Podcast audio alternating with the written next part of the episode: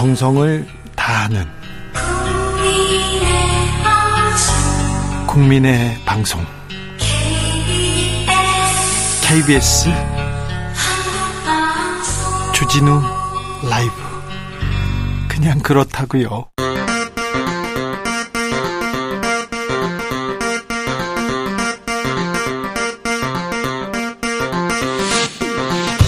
주진우 라이브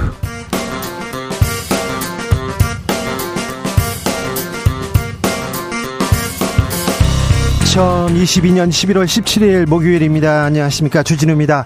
명단 공개가 논란이 될 동안 정부는 무엇을 했나? 될 대로 되라는 식으로 갈등을 방치하고 있지 않았나? 국회 행안위에서 용해인 의원이 이상민 장관에게 이렇게 질타했습니다. 뜨거웠던 행안위 현장 용해인 기본소득당 의원에게 들어보겠습니다. 북한이 8일 만에 탄도미사일을 발사했습니다. 도발 이어가는데요. 어, 최선희 북한 외무상의 담화 직후 이루어진 것이라 주목됩니다. 한미일 정상회담 이후 이어진 도발이라 또 주목됩니다. 어떻게 봐야 할까요? 지금은 글로벌 시대에서 물어봅니다.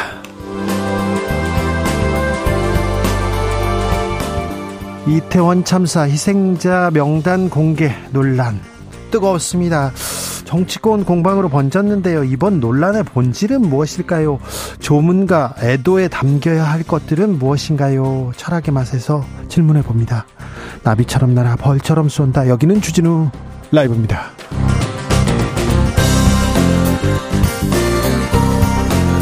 오늘도 자중차에 겸손하고 진정성 있게 여러분과 함께 하겠습니다. 오늘 수능 날입니다. 수능 날입니다. 소음표를 잃어버려 발을 동동 구르던 수험생 두 명이 오늘 새벽 주민과 경찰의 도움으로 무사히 시험을 보게 됐다는 소식 들었습니다.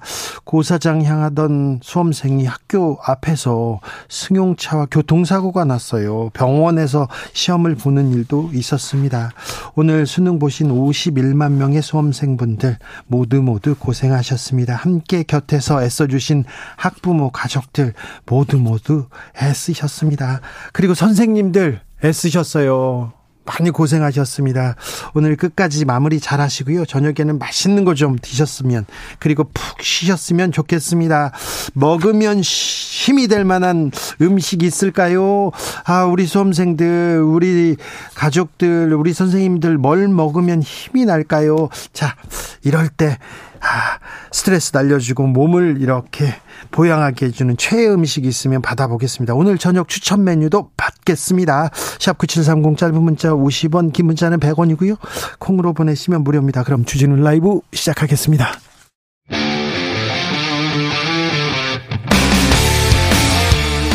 탐사보도 외길 인생 20년. 주 기자가 제일 싫어하는 것은? 이 세상에서 비리와 부리가 사라지는 그날까지. 오늘도 흔들림 없이 주진우 라이브와 함께.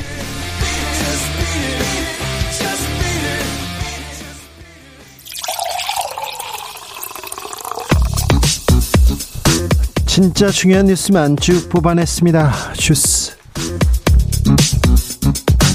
정상근 기자 어서 오세요. 안녕하십니까? 오늘 수학 능력 시험이 치러졌습니다. 네, 2023학년도 대입 수학 능력 시험이 오늘 치러졌습니다. 올해 수능은 전국 84개 시험지구 1,370여 개 시험장에서 치러지고요. 어, 응시자는 50만 8천여 명이었습니다만 실제 응시 인원은 45만여 명 정도였습니다. 어, 이번 수능은 또 코로나19 발생 이후 세 번째 치러지는 수능인데요. 확진 수험생들은 전국 110개 학교에 마련된 별도 시험장 어, 그리고 25개 병원 시험장에서 시험을 봤습니다. 시험 잘 봤습니다. 이번에는 시험을 봤습니다. 네, 올해 확진 수험생 2,400여 명으로 알려졌는데요.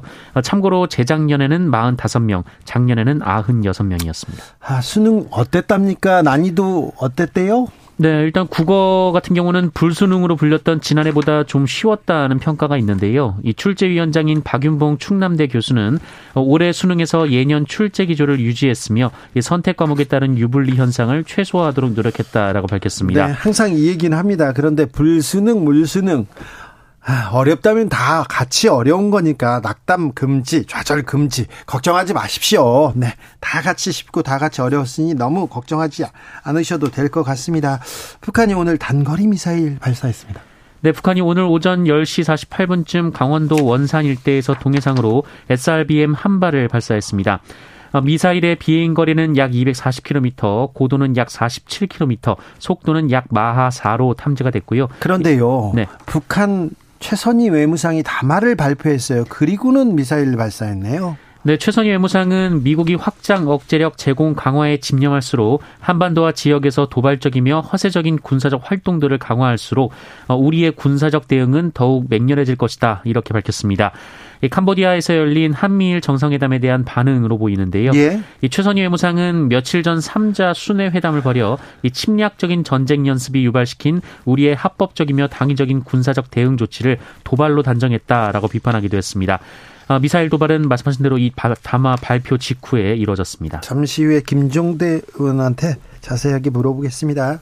오늘 이 남자 때문에 매우 뜨겁습니다. 사우디아라비아의 빈 살만 왕세자가 방한했습니다. 네, 무하마드 빈 살만 사우디아라비아 왕세자가 오늘 새벽 0시 30분 방한해서 윤석열 대통령과 만났습니다. 네. 이빈 살만 왕세자는 이 사우디아라비아의 총리이기도 하고요. 네. 어, 사실상 사우디아라비아의 실권자입니다. 어, 윤석열 대통령은 빈살만 왕세자를 용산 집무실이 아닌 한남동 관저로 초청해 환대를 했습니다. 어, 게다가 통상 해외 정상급 인사 공항 영접은 외교부 장관이 수행해 왔는데요. 이 빈살만 왕세자는 한덕수 국무총리가 맞았습니다. 어, 대통령실은 이날 회담에서 양국 간 도시 인프라 개발, 원전, 방산 등 분야 협력 방안이 논의됐다라고 밝혔습니다. 이 빈살마 왕세자는 에너지 방산 인프라 등의 분야에서 한국과의 협력을 획기적으로 강화하기 희망한다라는 입장을 밝힌 것으로 전해졌습니다. 어, 또한 양측은 전략 파트너 위원회 신설에 합의한 것으로도 전해졌습니다. 이분의 별명이 미스터 에브리띵입니다. 어, 사우디의 사실상 실권자고요. 사우디 예, 석유. 네. 이분이 사실상 주인인데 개인 재산 조금 있습니다. 개인 재산은 2,470조 원이 좀 넘는다고 하는데 좀 되네요. 좀 사네요. 네. 아, 이분이 오자마자 우리 경제하고 우리 경제계 인사들 손잡고 같이 일하고 싶다고 하는데 좀 성과를 거두었으면 좋겠다 이런 생각 많은데요. 이 부분도 잠시 후에 저희가 자세히 좀 짚어보겠습니다. 좀 많네요. 2,470조 원. 네. 네. 뭐 저보다 조금 더 많은 것 같습니다. 조금 많네. 네. 유동규 전 성남도시개발공사 본부장 정진상 실장을 직접 겨냥합니다. 네, 유동규 전 성남도시개발공사 기획본부장이 오늘 서초구 서울중앙지검에 조, 조사차 출석하며 기자들과 만났는데요. 어, 이 자리에서 지난 2019년 이 정진상 민주당 당대표 정무조정 실장의 요청으로 이 정진상 실장 아파트에서 3천만 원을 전달했다라고 주장했습니다. 어, 유동규 씨는 그러면서 아파트 CCTV를 피해 계단으로 올라가 돈을 전달했다라고 밝혔는데요. 어, 이에 대해서는 민주당이 이 아파트 계단 앞에도 CCTV가 설치돼 있어서 모습이 찍힐 수밖에 없다라며 유동규 씨의 진술은 신빙성이 없다라고 반박한 바 있습니다. 유동규 씨는요 자백 진술서도 공개했습니다. 네, 이 진술서는 유동규 씨의 사실혼 배우자 A 씨의 증거 인멸 관련 공판에서 공개가 됐는데요. 어, 유동규 씨는 이 진술서를 통해 자신이 배우자에게 어, 자신의 휴대전화를 버리라고 지시했다 이렇게 인정했습니다. 어, 검찰은 이를 재판에 제출하면서 유동규 씨는 교사 행위를 뉘우치고 있다라고 밝혔는데요. 어, 유동규 전 본부장 측은 지난 7월까지만 하더라도 증거인멸을 교사한 일이 없다라고 다른 진술을 한 바 있습니다. 지난 7월까지만 해도 다른 진술을 했는데요. 그 이후에 지금 진술이 좀 바뀌고 있는 부분이 있습니다. 자, 18일이죠. 아, 정진상 실장의 구속영장은 어떻게 되는지도 좀 지켜보겠습니다. 어제였습니다. 노웅래 민주당 의원 압수수색 받았어요. 네, 검찰은 민주당의 사선 중진 의원인 노웅래 의원의 사무실에 대해 전격 압수수색을 벌였습니다. 이미 구속 기소된 이정근 전 사무부 총장과 연루돼 있는 한 사업가에게 이 선거 비용 명목 등으로 총 6천만 원을 수수했다고 검찰은 보고 있습니다. 검찰은 이 사업가가 노웅래 의원에게 직접 돈을 전달하지 않고 매번 아내를 통해 전달했다 이렇게 보고 있습니다. 이 사업가의 배우자와 노웅래 의원은 과거 봉사단체에서 만나 친분이 있던 것으로 알려졌습니다. 노웅래 의원 오늘 기자회견을 열고 억울하다고 했습니다. 네, 노웅래 의원은 일면식도 없는 사업가에게서 수천만 원을 받았다는 건 상식적으로 말이 안 된다라며 이 직무 관련성도 없는 태양광, 사, 태양광 사업으로 엮으려는 건 기획된 야당 탄압 시나리오라고 반발했습니다. 지켜보시죠. 우리 국민들의 실질 소득이 줄어들었다고요. 네, 지난 3분기 가계의 명목 소득은 늘었지만 실질 소득은 고물가의 영향으로 5, 5개 어, 분기 만에 줄어든 것으로 나타났습니다. 이 통계청이 발표한 가계 동향 조사 결과에 따르면 이 가구당 월 평균 소득은 486만 9천 원으로 1년 전보다 3% 늘었습니다만 이 물가 변동의 영향을 제거한 실질 소득은 2.8% 줄었습니다. 네. 어, 이는 지난해 2분기 이후 5개 분기 만에 감소한 것입니다. 또한 가구당 월 평균 소비 지출은 270만 2천 원으로 1년 전보다 6.2% 증가했습니다. 어, 그러나 실질 기준으로는 0.3%만 늘어서요. 어, 세계 분기 연속 0%대 증가율에 머물렀습니다. 이 소비 지출의 대부분이 물가 상승의 영향이고 이 실질적인 씀씀이는 제자리 걸음이다라는 의미입니다. 그렇죠. 물가가 상승했는데 실질 소득이 줄어들 수밖에요. 소득이 안 늘었으니까요. 그런데요. 어려운 분들의 소득은 더 감소했습니다. 네, 실질 소득은 줄었지만 그래도 명목 소득은 올라갔는데요. 어, 그러나 전체 가계 중 하위 20%, 어, 그러니까 1분위는 명목 소득도 감소했다고 합니다. 3분기 1분위 가구 월 평균 소득은 113만 1천원으로 1년 전보다 1% 감소했는데요. 어, 반면 가장 부유한 5분위 가구의 소득은 3.7% 증가해서 이 5개 분위 중 가장 높은 증가율을 기록했습니다. 코로나 시대에도 부자들은 부자가 되고요. 가난한 사람들은 더 가난해집니다. 빈부의 이 양극화, 격차 어떻게 줄여야 되는지 우리 고민 여기에서 시작돼야 되는데 이런 고민이 좀 부족합니다. 아, 이 정치권에서도 좀 나서야 될 것 같습니다. 서울의 아파트값 계속 떨어집니다. 25주째 떨어지고 있네요. 네, 금리 인상과 거래 절벽이 이어지는 가운데 이번 주 전국 수도권, 아, 서울 아파트 값이 또다시 역대 최대 하락폭을 경신했습니다. 어, 이번 주 서울 아파트 값은 지난주 대비 0.47% 하락했는데요. 25주 연속 하락이자 2012년 어, 5월 이 부동산원이 시세 조사를 시작한 이후 2주 연속으로 최대 하락 기록을 경신했습니다. 어, 전국 수도권 아파트 값도 각각 0.47%, 0.57% 떨어져서 어, 지난주에 역대 최대 하락폭을 다시 경신했는데요. 예, 금리 인상 기조가 당분간 이어질 것으로 예상이 되면서 거래 절벽은 지속되고 있습니다. 폴란드 피격 사건은 어떻게 흘러가고 있습니까? 네, 현지 시간으로 16일 뉴욕의 유엔 본부에서 안보리 회의가 열렸는데요. 이 서방과 러시아가 이 폴란드 피격 사건 책임 소재를 두고 비방전을 전개했다고 AP 통신이 보도했습니다. 어, 미국 측은 러시아가 불필요하게 우크라이나를 침공하지 않았다면 절대 일어나지 않았을 비극이다라고 주장한 반면 이 러시아 측은 폴란드와 우크라이나가 어, 러시아와 나토의 직접 충돌을 유발하려 한 것이다라고 반박했습니다. 네. 예, 한편 유엔 측은 이 최근 민간인과 민간 기관 시설을 표적으로 삼아 공격하는 어, 러시아의 행위는 국제법 위반이다라고 지적했는데요. 어, 전쟁이 종식김이 없이 장기화하는 상황에서 이 파국적 사태가 우크라이나 밖으로 번질 가능성이 너무 현실적으로 다가온다 이렇게 우려를 드러내기도 했습니다. 지금은 글로벌 시대에서 자세히 논해 보겠습니다. 이태원 참사 희생자들을 모욕한 남성이 기소됐습니다. 네, 이태원 참사 희생자를 성적으로 모욕한 20대가 재판에 넘겨졌습니다. 어, 검찰은 어제 26살 남성을 정보통신망법상 응납물 유포 혐의로 기소했는데요. 어, 이 남성은 이태원 참사 이튿날인 지난달 30일 어, 여성 희생자와 관련해 인터넷에 음란한 내용의 글을 게시하고 성적으로 조롱한 혐의를 받고 있습니다. 네. 이는 참사 희생자에 대한 2차 가해 범죄를 기소한 첫 사례입니다. 아, 경찰은 온라인 계정 가입자 정보 등을 토대로 이 남성을 특정해서 지난 14일 검찰에 송치한 바 있고요. 아, 검찰은 추가 범죄 발생 우려에 따라 송치 이틀 만에 이 정식 재판을 청구했습니다. 선처하지 말고 네. 가능한 한 엄하게 처벌했으면 좋겠습니다. 음, 경남의 생수 공장에서요 60대 노동자가 사망하는 사건이 발생했습니다. 네, 경남 산청의 한 생수 제조 공장에서 어제 오전 9시 40분쯤 60대 노동자가 기계에 눌려 숨져 경찰이 수사에 나섰습니다. 고인은 위아래로 움직이며 생수 묶음을 여러 단으로 쌓는 적재기에 눌렸는데요. 당시 적재기 주변에 넘어진 생수통을 똑바로 세우려고 하다가 변을 당한 것으로 알려졌습니다. 어, 이를 목격한 인근에서 작업하던 노동자가 즉각 신고해서 고인을 병원으로 옮겼습니다만 끝내 숨졌는데요. 어, 경찰은 업체 관계자들을 상대로 안전수칙 위반 여부 등을 조사하고 있습니다. 안타까운 사고는 계속되고 있습니다. 생명과 안전이 기업의 이윤보다 더 중요하다는 거 계속 강조해도 이런 사고는 줄지 않습니다. 안타깝습니다. 그래도 계속 저희가 외치겠습니다. 코로나 상황 어떻습니까? 네, 오늘 코로나19 신규 확진자 수는 5만 5,437명이 나왔습니다. 어제보다 1만 1천여 명 정도가 적고요. 일주일 전과 비교하면 80명 정도 소폭 늘었습니다. 이 완만한 증가세가 이어지고는 있지만 증가폭은 줄어든 양상입니다. 그런데요. 중증자 그리고 사망자 늘고 있어요. 네, 어제 사망자가 67명이나 나왔는데요. 어, 이는 지난 9월 25일 이후 53일 만에 가장 많은 수입니다. 이 재원 중인 위중증 환자 수는 380명으로 나흘 만에 300명대로 내려왔습니다. 사망자가 늘고 있습니다. 아, 코로나 조심하셔야 됩니다. 주스 정상근 기자와 함께했습니다. 감사합니다. 고맙습니다. 아, 오늘 수능 보느라고 너무 고생하셨습니다. 김태현님, 아, 수능생들 여러분, 마지막까지 화이팅 하십시오. 아, 아직 시험을 보고 있, 있습니다. 있는 분들 마지막까지 힘을 내 주십시오. 정정자님, 학생들 시험 보느라 고생했어요. 고생, 네.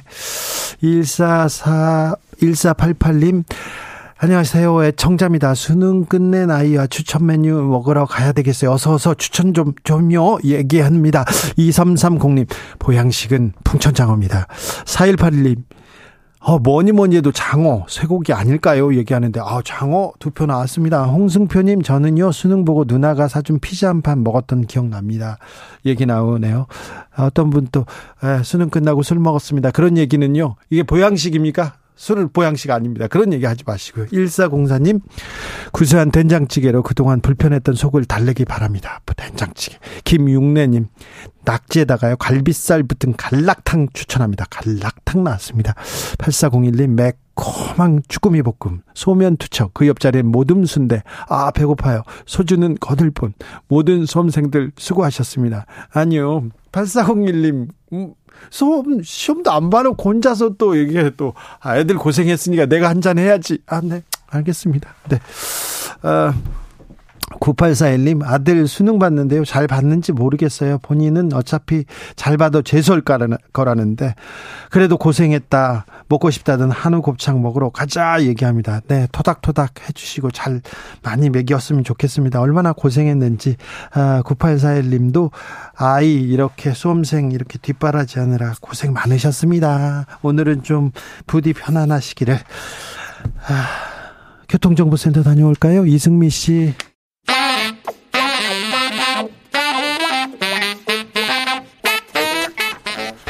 세계는 넓고 이슈는 많다. 우리의 시야를 국제적으로 넓혀보겠습니다. 국내 뉴스, 국제 이슈 다 덤벼라. 지금은 글로벌 시대. 국제적 토크의 세계로 들어가 봅니다. 군사 외교 안보 전문가 김종태 전 의원 어서 오세요. 안녕하십니까. 세계적인 평론 스케일 임상훈 인문결 연구소장 어서 오세요. 네, 안녕하십니까. 네. 북한이 또 미사일 쐈어요. 네. 어떻게 보셨어요? 예, 이게 오늘 10시 48분에 동해상으로 단거리 탄도 미사일을 한 발 쏜 거거든요. 한 발이요? 예, 요즘 뭐 미사일 한 발은 네. 이제 뭐 별거 아닌 것처럼 보일 정도로 네. new normal이 돼 버렸어요. 이제 네. 미사일이. 근데 이게 최선희 그 어, 저기 외무상 외무상 예. 그 오늘 미국이 동맹국에게 확장 억제력 제공 강화에 집념할수록 조선 반도와 지역에서 도발적이며 허세적인 군사 활동을 강화하면 할수록 그에 정비를 하여 우리의 군사적 대응은 더욱 맹렬해질 것이다. 이 담화가 나오고 한 시간 만입니다. 아, 네. 그러니까 이 뜻은 전체적인 맥락을 보면은 이제 한미일 또 한미 그 확장 억제력이나 안보 협력에 대한 어떤 논의를 정면으로 조준한 것이다. 네. 예, 그런 점에서 만일에 앞으로 전략 자산이 전개되고 한미일 안보 협력이 추진이 된다면 또 쏘겠다. 예, 그렇게 보여집니다. 네. 그렇군요. 자, 대통령의 동남아 순방 어떻게 보셨습니까? 소장님? 어, 사실 이런 이번에 그 아세안 플러스 3 그리고 그 동, 동, 동아시아 이제 정상회의, 그 다음에 G20 대표적인 그 다자 외교의 자리 아니겠습니까? 근데 그래서 이제 다자 외교로서의 실력을 보여줘야 하는 그런 자리인데 아, 과연 이제 그런 차원에서 그 다자 외교의 모습을 어떤 뭐 새로운 비전을 보여줬는가 하는 차원에서 좀 회의적인 그런 게 많이 보였고요. 왜냐하면은 그 20세기 말의 그, 그 냉전 시대에 어, 그러니까 대륙 세력 대 해양 세력 그걸 그대로 이제 우리가 이제 답습하는 그런 모습을 다시 한번 보여주는 것 아닌가 하는 그런 느낌이 강하게 들었어요. 어, 그런 차원에서 어, 그 어, 이번 정상회담, 중국과의 정상회담도 그렇고 그런 차원에서 어, 새로운 다자 외교로의 어떤 모습을 보여주는 데서는 부족하지 않았는가. 어, 자유 번영 그리고 어, 평, 음, 평화인가요? 이 새로운 비전을, 어, 이야기를 하는 그 신, 새로운 그 남방 정책에 있어서도 음, 좀 유신시대의 그 어떤 구호 같은 그런 냄새, 그것도 새로운 그 비전을 보여주는 데는 아직까지는 너무 추상적이지 않은가 그런 느낌을 받았고, 그런, 그런 차원에서 조금 아쉬움이 남아 있었습니다. 국민의힘에서는 아우, 한국 외교 성과 크다 얘기하고 더불어민주당은 초라하다 이렇게 얘기하는데 어떻습니까? 김성도 의원님? 예, 지금 뭐 임 소장님께서 다자 외교의 무대에서 그 걸맞는데 좀 아쉽다 이랬는데 맞습니다. 이게 다자 외교의 장은 맞아요. 그러나 실제 된 건 진영 외교예요. 네. 그러니까 다자 외교의 장에서 진영 외교가 된 것이죠. 그것은 이제 동남아시아의 아세안이라든가 또 여러 어떤 그 회색지대에 놓여 있는 딱히 미국 편도 아니고 중국 편도 아닌 말 그대로 정말 불특정 다수 국가가 모인 겁니다. 그러는데도 불구하고 이제 윤석열 대통령의 메시지는 뭐냐면은 해양 세력 미국, 일본, 한국 어, 등요 뭐 이제 어떤 자유주의 국가들이 이제 인도 태평양 전략을 앞세워 가지고 어 일단은 그 중국을 견제하는 이러한 어떤 새로운 어, 저기 강화된 패러다임을 아세안에 가서 뿌려준 건데 요건 아세안이 좋아하는 메시지 는 아닙니다. 그러니까 즉 진영 외교를 한 것이라고 볼 수가 있겠죠. 자 이런 면에서 보면은 이 외교에 대한 평가가 훗날 어떻게 이루어질까는 정말 관심사입니다. 지난 30년간 우리가 그 대륙과 해양을 아우르는 어떤 균형 외교는 보수 진보 정권이 다 같이 추구했던 하나의 대한민국 생존 전략이었거든요. 특별히 우리한테는 네. 북한이 있지 않습니까? 그렇습니다. 그런데 어 인도양과 태평양이라는 해양의 어떤 그 연결 라인 이런 데에서 아시아 대륙이 빠져나간 거예요. 네.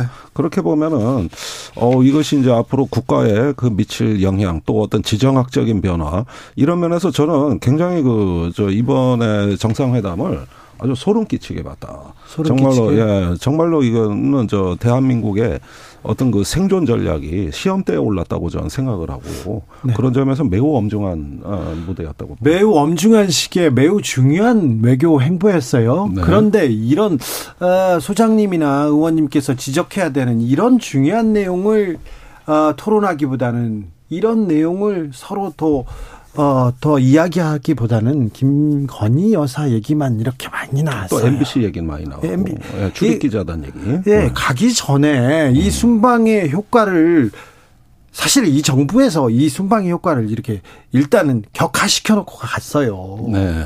그런 부분은 상당히 안타까운데요. 그또 음. 순방 과정에서도 계속 그 여사님 기사만 나왔는데 이 부분은 또 어떻게 봐야 됩니까? 예, 참 아쉬운 대목이죠. 지금은 우리의 생존과 번영, 그 장기적 안목에서의 우리 그 주변 정세를 주도할 수 있는 전략을 내와야 되거든요. 그런 비전이 필요할 때입니다. 지금 지도자가 할 일은 어떤 주변 정세가 이렇게 급격히 변화갈 때 비전을 갖고 앞서서 나가는 어떤 그런 중견 국가의 지도자가 필요한 시점 아니겠어요?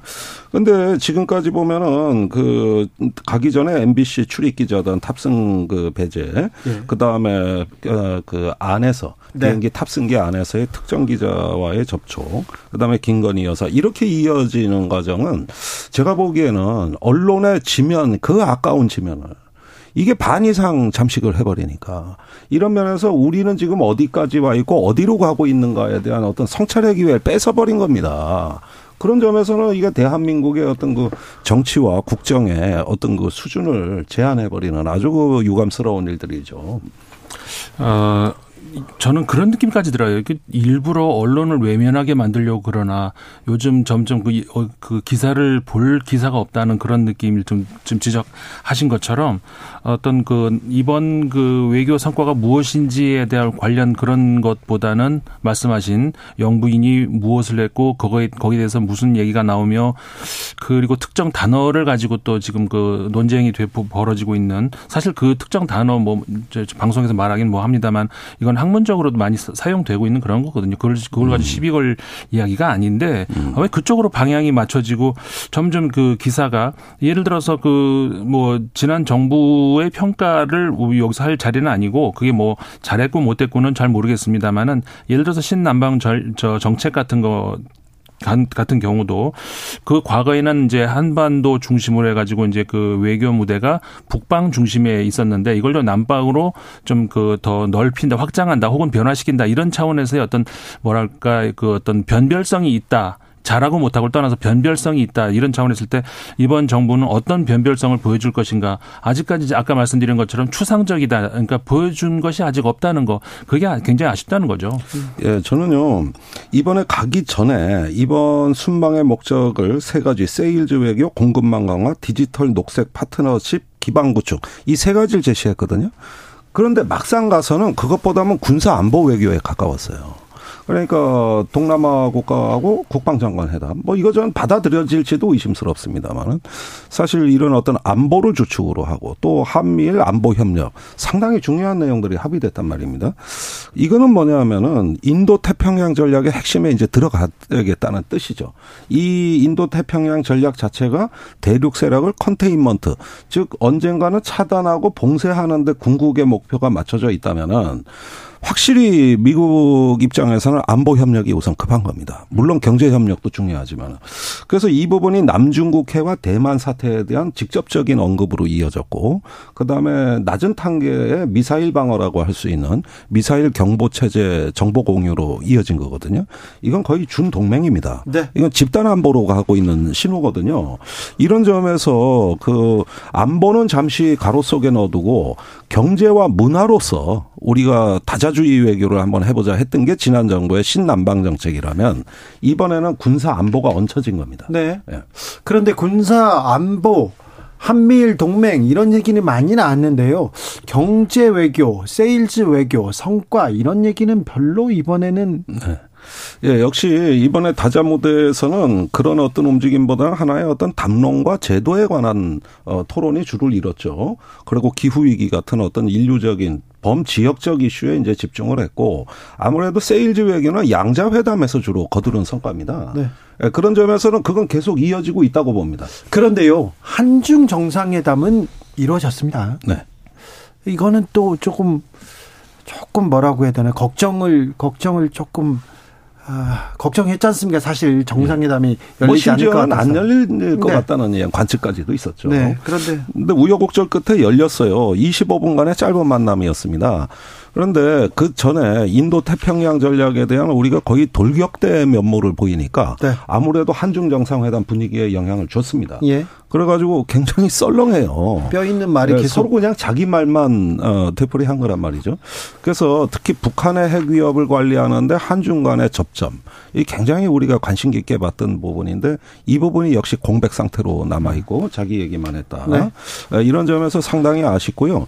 더 나아가서 그 저기 어, 중국은 여전히 어떤 북한의 핵 문제를 자기들의 문제로 보는 것이 아니라 북한과 미국 간의 문제로 보는 예. 이런 시각이 재확인돼. 됐고 만약에 이 한중 간의 어떤 외교 정상회담이 잘못 관리되면 앞으로 좀 어려움이 닥칠 가능성이 높다. 단지 한 가지 의미 있는 거는 어1.5 트랙 반관 반민 이런 어떤 그 좀 대화 채널을 많이 만들자 이거 하나는 성과라고 보여집니다. 네. 하이드님께서 아세안 가서 패권 국가 목소리만 대변하면 아세안 국가들이 좋아라 하겠어요. 이런 지적도 좀 있습니다. 아, 7373님 주 기자님 빈살만 주라에 초대해 가지고 궁금한 거 싹 다 물어봐 주세요 얘기하는데 아, 빈살만 사우디 왕세자는요. 음.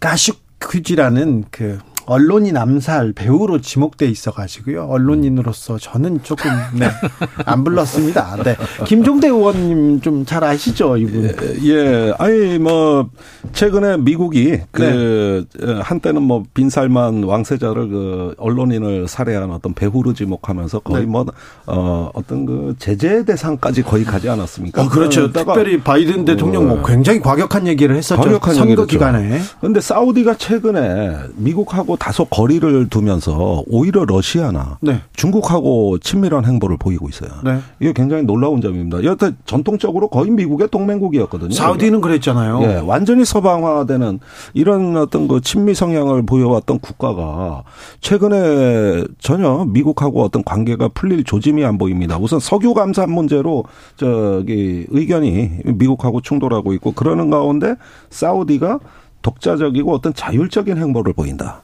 어, 미국의 영향력권 밖에서 그런 뜻 처음에 서울에 온 겁니다. 네. 예, 이 한국에 왔죠. 예, 우리는 그런 관계를 잠시 접어두고 네. 일단은 여기선 국익외교로 가야 돼요. 그렇죠. 네, 여기선 국익으로 가야 됩니다. 네. 그 사우디아라비아 같은 경우에 지금 그, 그 북, 그 수도 북쪽으로 약 서울의 몇 배입니까? 여섯 배라고 하던가요? 뭐 음. 거대한 그 신도시를 건설을 하고 있잖아요. 네옴시티인가요? 네. 네옴시티라고 하죠. 네. 그 거기에서 그 관련 이야기도 이제 이번에 이제 우리나라에서 투자를 많이 하니까 그런 이야기가 많이 되는 것으로 보이는데 지금 김종대 의원 말씀하신 것처럼 어 사우디아라비아가 우리가 할 수 있는 이야기는 그런 우리나라 실리를 그 얼마만큼 우리가 얻을 수 있는가 그 차원으로 접근을 해야 되겠죠. 뭐 그 어 아까 말씀하신 그 전통적인 그 친미 국가가 요즘에 이상 다른 행보를 보인다라고 하는 그런 차원에서 보면 어떻게 보면 그게 사실 외교의 기술이라고 할 수가 있는 것인데 그래서 또 그렇게 세게 나가니까 또 미국이 사우디한테 잘하려고 그러니까. 잘 보이려고 하잖아요. 오히려 바이든 대통령이 잘 보이려고 지금 그런단 말이죠. 그게 이제 외교의 기술인 것이죠. 지금 같은 상황에서 그러니까 미국한테 그렇게 이제 한 방 크게 얻어 맞으니까 러시아의 우크라이나 침략 이거를 교묘하게 이용을 하지 않습니까? 이게 이제 사우디아라비아 입장에서는 교묘한 외교 전술인 것이고 거기에 미국이 오히려 지금 끌려가는 그런 상황이 돼가고 있는 것이죠. 네. 그 이후에 이 빈살만 왕세자 겸 총리의 지금 행보도 굉장히 좀 주목됩니다.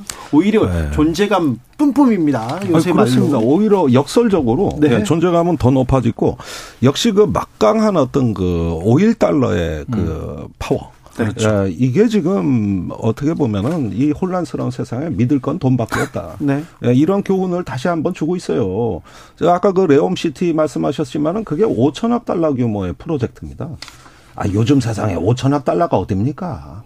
그러니까 지금 기업, 어, 뭐, 우리 다 나가가지고 전부 다 영접하고 지금 오늘도 양해각서 20개나 체결됐다는 겁니다. 그 네. 투자 계획서. 26건입니다. 아, 그렇습니까? 네. 예. 일단 막 작성하고 있어요. MOU 막 쓰고 있습니다. 예. 다행이에요. 그리고 한국과 사우디 옛날에도 중동 바람 우리가 또 음. 사우디에서 일으켰지 않습니까? 예.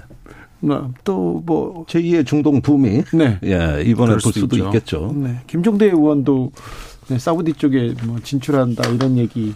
아, 뭐 어디서 들으셨는지 모르겠습니다만 네. 가짜 뉴스입니다. 가짜 뉴스입니다. 네. 근거 없습니까? 네. 오늘 빈살만 왕세자는 용산 대통령실이 아닌 한남동 관저에 음. 가셨어요? 가셔가지고 음 밥도 먹고 뭐 환담도 하고 정원도 산책했다 이렇게 얘기 나오는데 음. 아무튼 환대를 받고 있습니다. 그리고 어뭐 기업의 오너, 오너들도 다 만나려고 하고요.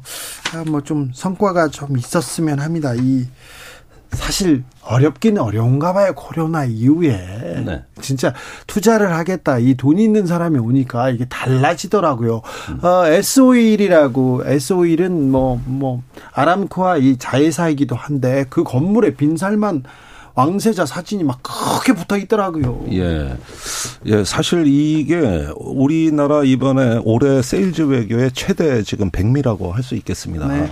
지금 그 사우디하고는 단순한 프로젝트 협력이 아니에요.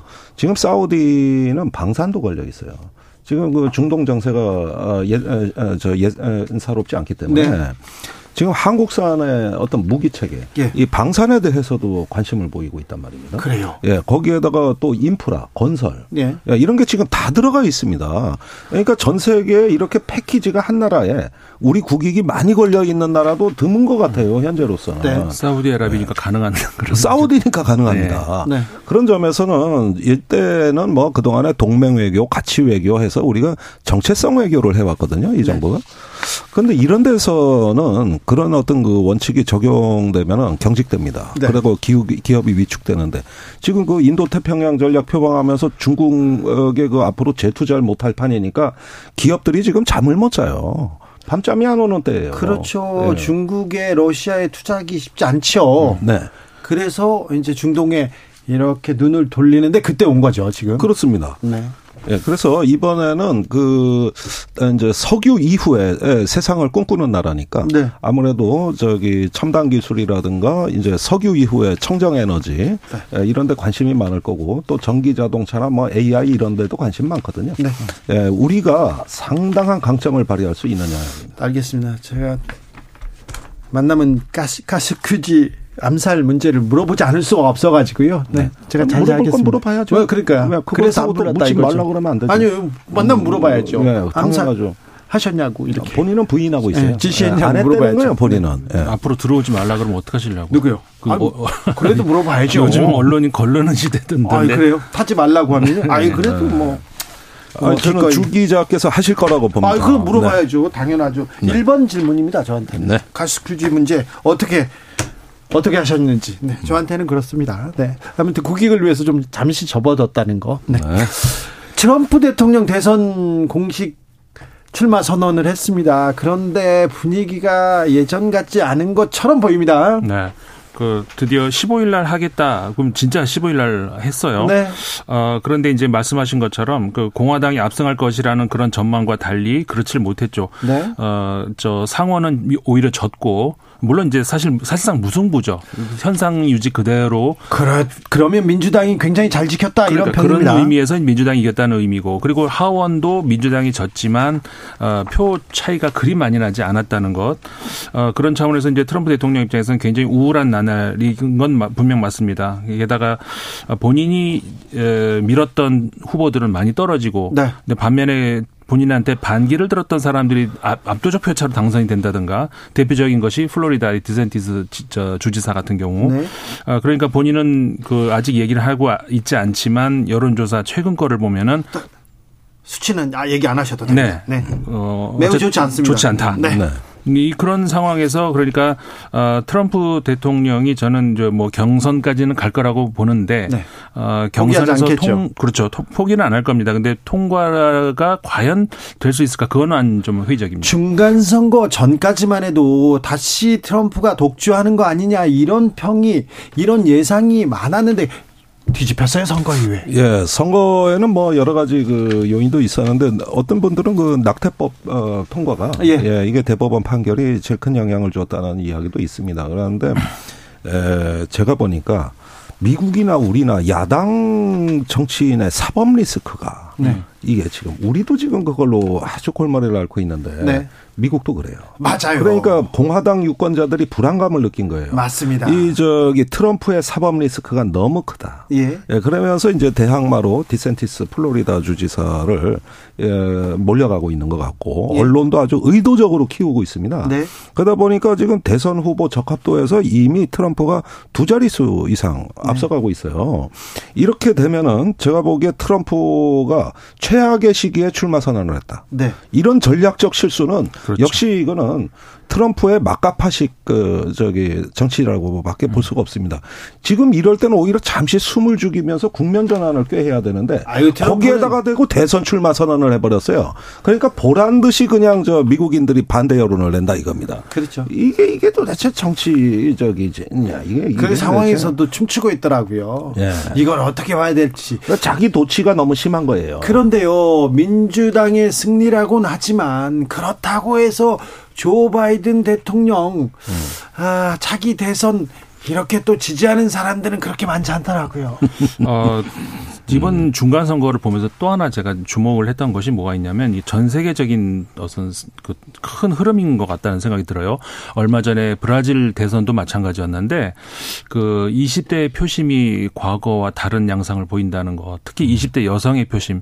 저는 이건 우리나라만의 현상인 줄 알았는데 아니더라고요. 전 세계적인 현상인 게 예, 브라질에서도 20대 여성이 압도적인 표차로 룰라를 지- 지지를 했고 이번엔 중간 선거에서도 마찬가지 성향이 이게 전 세계적인 큰 흐름 이 아닌가라는 그런 그 유럽도 마찬가지거든요. 최근 그, 그 이탈리아라든가 이런 선거들을 보면은 큰 흐름에서 어떤 어떤 유사한 그런 흐름이 보인다는 것 이게 이번 미국 중간 선거를 보면서 또 하나 제가 유심히 봤던 측면입니다.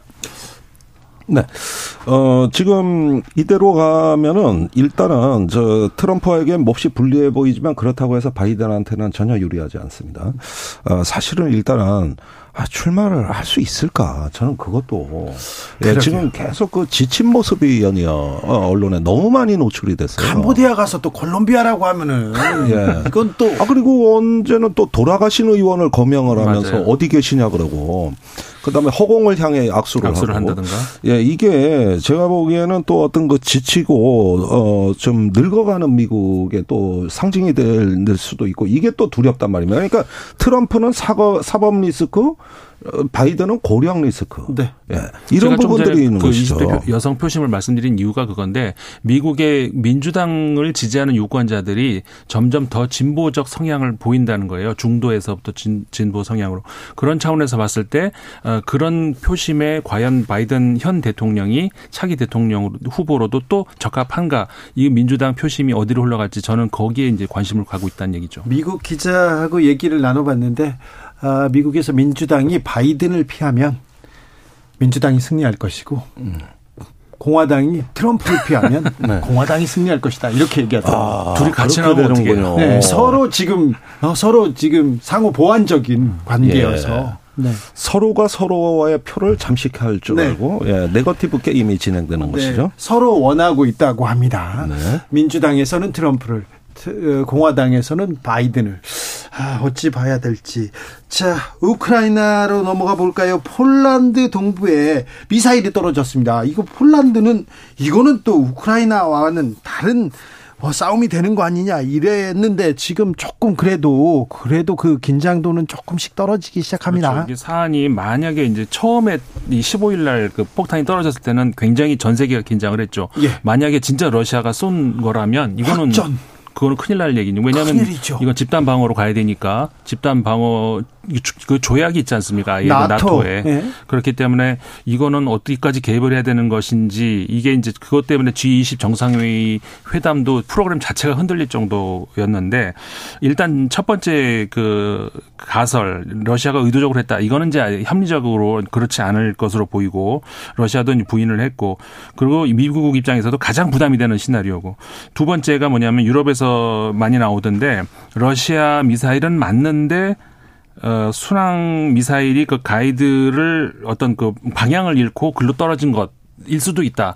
그랬, 그랬을 때 그럼 책임이 어디 가야 되냐. 러시아에만 물을 수가 없다는 것이 이게 방공, 그러니까 시스템에서 그런 것들로 이제 그 순항 어떤 그 레이더를 흐트리면은 이게 그쪽으로 떨어질 수도 있구나. 아니 소장님 그래도 어쨌거나 오발이든 음. 오발이든 어쨌든 러시아 미사일이면 러시아가 책- 책임져야죠. 아니 제 말씀은 그렇게 어쨌든 러- 책임 책임이 러시아가 진다 하더라도 네. 아 이거 잘못하면 지금 유럽 땅으로 유럽 나토 영토 안으로 떨어질 수도 있구나. 예. 그럴 수도 있다는 거죠. 그러면 이 나토 입장에서도 책임을 자신들도 피할 수가 없다는 것이죠. 네. 그렇기 때문에 그것도 미국이 피하기 어려운 그런 그 이- 책임 소지가 되는 것이고 그래서 이제 수- 바로 바로 이제 그 바이든 대통령 기자들한테 얘기했죠. 그렇죠. 네. 이거는 우크라이나가 실수한 것 같다. 네, 러시아가 아닐 수도 있다 이렇게 바로 얘기했어요. 아이, 저는 그거 네. 말이 안 된다고 보는 게 말이 안 돼요? 예, 그 예, 나토하고 미국 얘기가요. 우크라이나에서 오발을 했다면 뭐 우크라이나판 현무 미사일입니까? 러시아로 쐈는데 뭐 어, 저기 이게 폴란드로 날아가요? 아니 그럴 수도 있잖아요. 아, 우리 미사일은 그런 적이 있어요. 예, 그런데 그거밖에 제가 본 적이 없어요. 아이고 참 그러는데 현무는 한 발이 그런 예. 거고요. 그리고 우프, 우크라이나가 부인을 하고 있어요. 네. 우크라이나를 어, 부인하고 있습니다. 우리가 그렇게 안 했다. 어, 우리가 안 쐈다. 그러면은 이게 사건이 말입니다. 미사일이 날아온 게 그저께인데 네. 어떻게 하루 만에 조사도 들된 상태에서 이거 러시아제가 아니냐고 서둘러 발표를 하냐 말이에요. 물론 예비 발표긴 하지만은 그 미사일 자체는 러시아 거 아닙니까? 그 저기 게- S300이라는 러시아제 지대공 미사일입니다. 러시아 미사일이요? 예, 그런데 제가 이 방송에 그 여름부터 나와가지고 제일 많이 했던 얘기예요. 우크라이나 전쟁 그 다음은 폴란드가 위험해질 예. 거다. 제가 그 얘기를 몇 번 강조했어요. 예, 거의 그리고 처음에 얘기했어요. 그 방식도 예. 러시아에서 미사일을 발사하는 방식이 아니라 벨라 루스나 네. 이런 제3의 장소에서 누군지도 모르게. 누구의 소행인지 모르게 발사함으로써 서방을 혼란에 빠뜨리는 거. 네. 이게 푸틴의 전략 옵션 중에 가장 높다. 네. 이걸 지난 방송에서도 얘기했고 여기서만 두 번 이상 얘기했습니다. 예. 그런데 이게 지금 저기 우크라이나하고 나토하고 정반대로 이게 왜 내 잘못이냐고 이렇게 이 저기 서로 공방을 주고받으면 이게 바로 푸틴이 노리는 그 교란 작전에 먹혀 들어가는 겁니다. 그러니까 이렇게 성급하게 발표한다는 게전 말이 안 된다고 보는 것이 아 조사도 충분히 하고 우크라이나 군에가 찾아가 물어볼 수 있는 거 아닙니까? 네. 네. CNN 방송에서 이 사건 자체가 러시아가 일으킨 전쟁이 얼마나 쉽게 나토와 분쟁으로 확장될 수 있는지 보여주는 것. 전쟁이 번질 수도 있다는 것. 얼마나 쉽게 보여주는 그 자체. 그게 푸틴의 노림수라는 거죠. 그렇죠. 그리고 폴란드가 우크라이나로 들어가는 나토 무기 창고 그 물류 라인이기 때문에 이것을 허용하면은 푸틴이 전쟁에서 집니다. 예. 우크라이나에서 지금 수세에 몰린 이유가 뭡니까? 새로운 무기가 계속 폴란드로부터 들어온 거예요. 이것을 어떻게 차단할까 전전긍긍한 게 벌써 몇 개월째입니다. 네. 그러면은 그 최근에 여름에 아주 의미 있는 뉴스가 나왔어요. 러시아군 15,000명이 벨라루스에 들어왔다. 이게 올해 7월에 나온 뉴스입니다. 네. 아, 그런데 어떤 군대인지는 잘 몰라요. 지상군이고 포병일 수도 있어요. 그러면은 제가 보기엔 시나리오를 여러 개 가설을 지금 테이블에 올려놔야 되는 거예요. 그리고 저는 그때 발트해하고 폴란드 쪽이 위험해질 거라고 말한 근거가 미국 내 전략가들 그 전략 시뮬레이션에서 푸틴의 옵션 1호로 이 폴란드에 대한 어떤 압박이나 모종의 회색지대 전쟁, 네. 정체불명의 네. 그 누군가가 어떤 그 압박이나 위협을 가하는 이 시나리오라 그랬거든요. 네. 니네들 만약에 계속 우크라이나 도와주면 가만히 있지 않겠어? 이 또 미치광이 전략을 또 쓸 수도 있잖아요. 그러니까 CNN 보도가 예. 얼마든지 확전될 수 있다. 그러면 이번에 조사가 어떻게 이루어지든 간에 네. 결국은 이거는 이제 폴란드가 비상 상황이 된 겁니다. 네. 언제든 확전이 될 수 있는 거거든요. 우크라이나 젤레스키 대통령 우리 미사일이 아니라고 확신한다. 러시아가 쏜 것으로 믿는다. 우리 군의 토대 보고를 토대로 한 것이다. 믿을 네. 수밖에 없다. 그러니까 아마 이거는 우크라이나 것은 아니고 러시아일 것이 가능성이 높은데 벨라루스를 의심합니다.